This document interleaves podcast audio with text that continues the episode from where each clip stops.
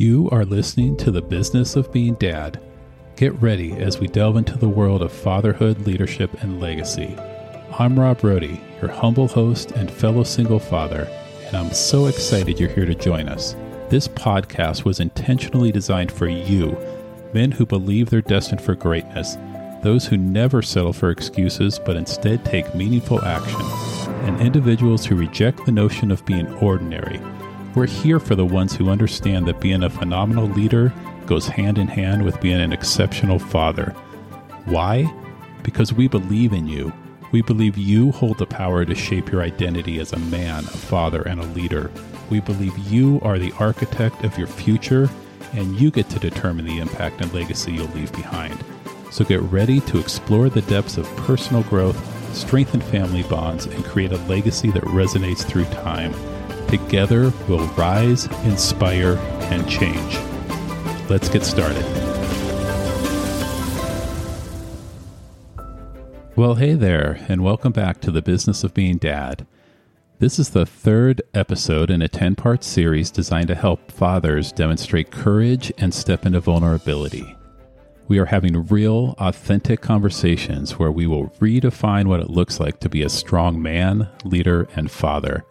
And we are doing all of this to support our mission of helping men create the impact they desire in the lives of their families while building a legacy that they can be proud of. And today, our conversation is centered around self-doubt. Ah, self-doubt, that pesky little voice in our head that has us questioning our abilities, the voice that frequents the minds of fathers so often, much more than we'd like to admit. It whispers, "Are you good enough for your family? Can you handle this responsibility?" It's important for us to accept that self-doubt is a common struggle shared by so many of us, no matter the circumstances. We are all navigating this world of fatherhood, and self-doubt is just part of the package. Some common examples of self-doubt that we experience as fathers include questioning our choices as parents, doubting our ability to handle emotional conversations with our children, or really any tough conversation, or feeling unsure about the career choices we make and how that might impact our family. Now it's time for me to share my ongoing battle with self-doubt. As a father, there have been numerous times where I've questioned my decisions, my capabilities, and whether I'm doing the right thing for my kids.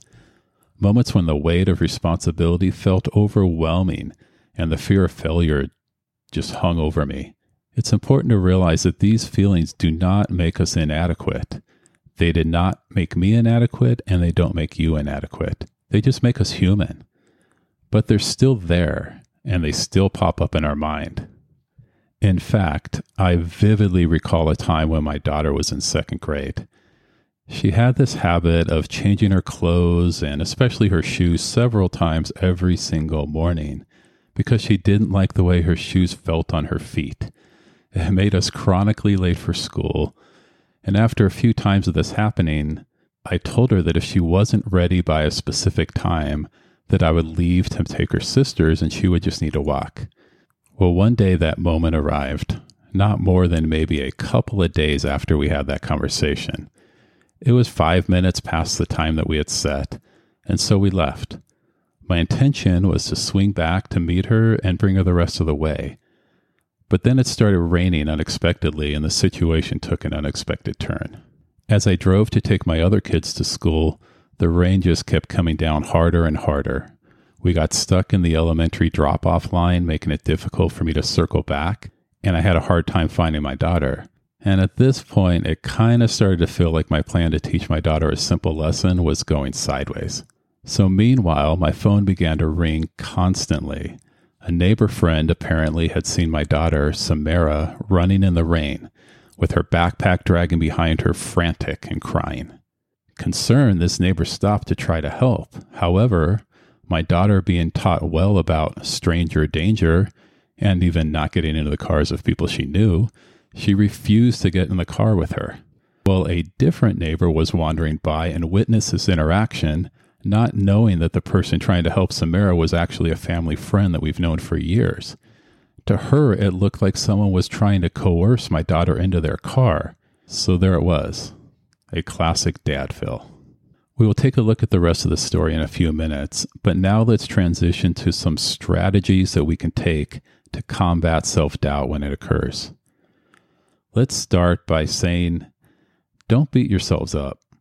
Give yourself some grace. Remember, we are all human, we all stumble, and we all have our unsure moments. It's just part of the journey. Now moving on to those steps.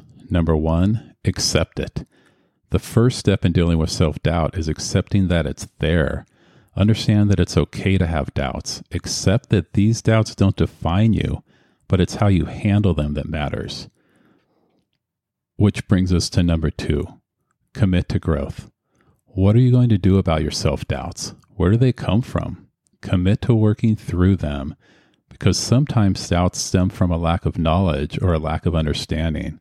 Commit to addressing these areas and taking away their hold on you. Number three, celebrate your wins. Take time to acknowledge and celebrate your accomplishments, no matter how small. Reflect on your life and recognize the progress you've made, all the good that you've done, all the ways that you are making a positive impact in the lives of your kids.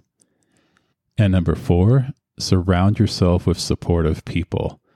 Connect with other fathers or friends or family members who understand your challenges. Sharing your concerns and hearing their experiences can provide you with comfort and validation and perspective. So moving forward, we must remember that embracing self-doubt does not mean letting it control us. It means acknowledging its existence and choosing to move forward in spite of its presence. As fathers, we have the power to navigate these feelings and emerge as stronger, more confident individuals. So let's recognize our doubts, face them head on, and stride confidently into the challenges of fatherhood.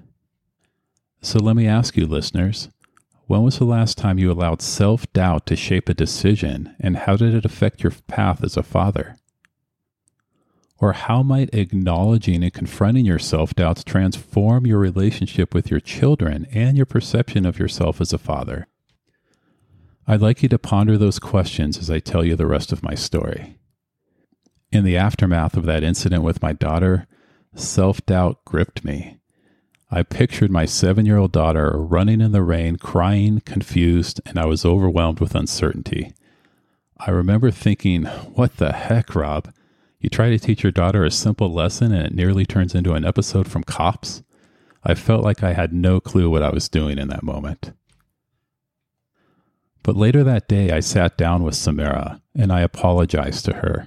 I explained my reasoning, that my intention was to teach her about the importance of respecting her sister's time and my time.